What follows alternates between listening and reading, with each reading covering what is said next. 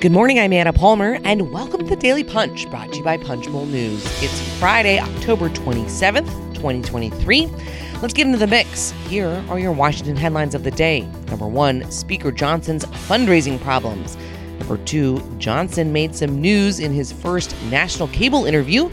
And number three, Senate Republicans cool to a new way to try and circumvent Senator Tommy Tuberville's military promotions blockade.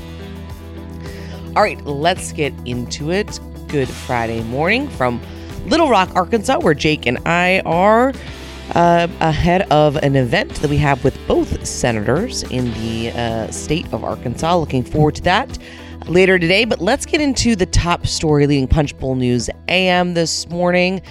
Looking at Speaker Mike Johnson, and one of the biggest challenges he is going to have is going to be fundraising. The NRCC has raised $70 million this cycle. Out of that, a whopping 18.5 million has come from transfers from Kevin McCarthy's political committees. So, in other words, more than one quarter of all contributions to the party committee have been transferred from McCarthy's political accounts to the NRCC. And that doesn't factor in what the NRCC has raised from McCarthy signed emails, mailers, and other solicitations. It will be up to, of course, NRCC Chair Richard Hudson to contend with this new reality and try to make up for the fact that McCarthy is gone. I think the important thing here is a couple things. Let's just zoom out. One, the fundraising always follows whoever is the speaker, right? There was always this big question, you know, was Paul Ryan going to be able to raise as much as John Boehner? Was Kevin McCarthy going to be able to raise as much as you know, as Paul Ryan. And you look at them, and each of them outdid the other, right? McCarthy became a huge juggernaut on the fundraising scene.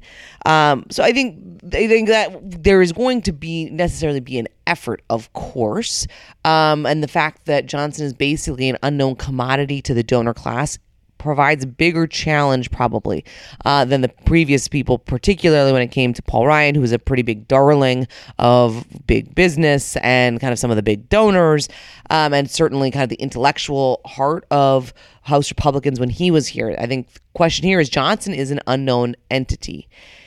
Let's look at the numbers. He has raised roughly $5.5 million during his entire congressional career. McCarthy raised more than three times that in the last quarter alone. So the question is going to be how does he enter the fundraising scene? Who does he look to? Um, you know, contemporary party leaders spend more than 100 days annually on the road raising hundreds of millions of dollars for their party committee and the party's super PAC. You know, NRCC Chair Hudson told us in an interview that a lot of donors are very curious about who Mike Johnson is. He's already briefed him on the role that he's going to be playing at the NRCC and what they need from him. And Hudson told us, quote, I think we've got a great opportunity because a lot of donors want to get in the room and see him and meet him. But if you zoom out a little bit further, the NRCC isn't having a great cycle by any measure. The committee has $36 million on hand, while the Democratic arm, the DCCC, has $44 million. The DCCC has raised $93 million overall this cycle, $23 million more than the NRCC. Hudson tells us the numbers don't tell the whole story because GOP lawmakers have donated $7 million directly to at risk Republicans instead of giving to the party committee. In addition to the NRCC, any Republican House Speaker is expected to raise roughly $250 million for the Congressional Leadership Fund, a House GOP super PAC. CLF and its sister group, the American Action Network, both endorsed by the House Republican leadership, have raised $80 million this cycle already. Nearly all the donations made to CLF and AAN are in some way due to relationships McCarthy has built over the last decade. All right, let's on to a scoop here before we move on to the number two item of the morning. The Small Business Administration has selected the Arkansas Capital Corporation to be designated as a small business lending company.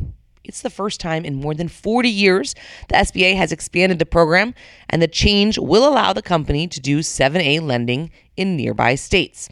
Congress has been trying to expand the lending that community development financial institutions can do for years now.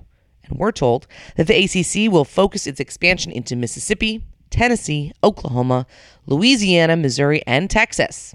Speaking of Arkansas, as I mentioned, we're here in Little Rock, and today at 2 p.m. Eastern Time, 1 p.m. Central, I'm going to be joined by Jake Sherman on stage to discuss the challenges facing small business owners in rural America with both Arkansas Republican senators. You can join us on the live stream and check that out in RCP at punchbowl.news. All right, let's move on to the number two story of the morning. The Speaker. Speaker Mike Johnson gave his first national interview on Thursday night, and the Louisiana Republican probably made more news than he meant to. Johnson agreed with Fox News host Sean Hannity's suggestion that President Joe Biden had suffered cognitive decline. A surprising comment, given the speaker had just met the president for the first time Thursday. Johnson also sounded open to moving ahead with the Biden impeachment inquiry, and the new speaker made clear he wants to separate any new money for Ukraine from aid to Israel, a position that puts him on a direct collision course with Biden Senate and Senate Minority Leader Mitch McConnell and pro Ukraine Republicans. This will be among the big challenges for Johnson. He's now a national figure, the highest ranking Republican in the country. Everything he says will be parsed throughout Washington and even internationally. So there is going to be a big adjustment for him, certainly. Johnson said Representatives Mike Garcia, the Republican from California, Dan Crenshaw, the Republican from Texas, and other GOP lawmakers have drafted a document with, quote, 12 critical questions for the White House to answer as a condition for additional support for Ukraine. Johnson gave this document to National Security Advisor Jake Sullivan, who is, quote unquote, studying it. Johnson even considering Ukraine aid is something of a victory for the White House. Johnson, though, said House Republicans would move a $14 billion standalone bill for Israel. They'll cut spending somewhere else to offset the cost of this package. Another change. And finally, on impeachment, Johnson, a former member of the Judiciary Committee, made it sound like he believed that Biden had accepted bribes from foreign sources doing business with Hunter and James Biden, the president's son and brother.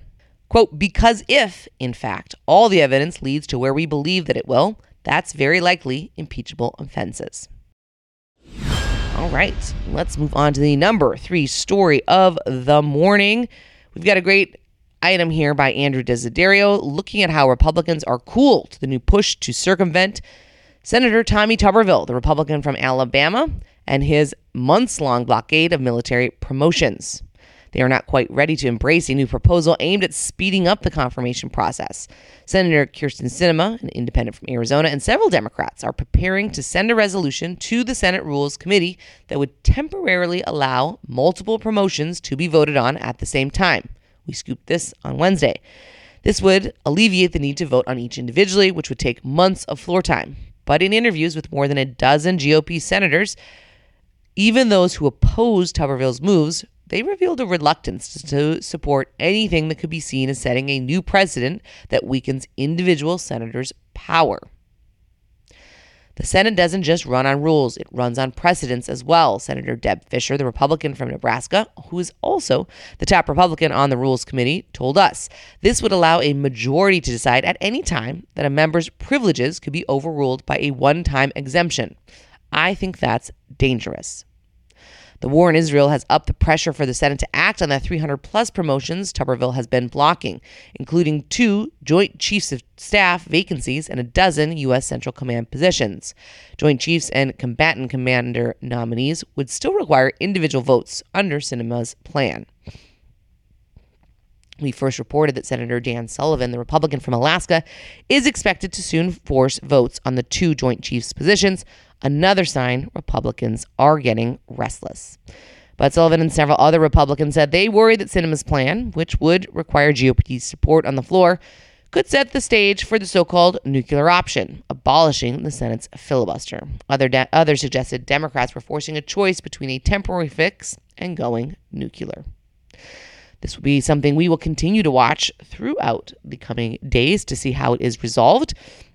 With that, thanks so much for listening. We appreciate it. Uh, if you like the Daily Punch, please share it on social media. It's the best way for folks to find out about it. You can also sign up for our free morning newsletter, go a little bit deeper on all the things I talked about this morning, plus more items at punchbowl.news. Have a great day and stay safe.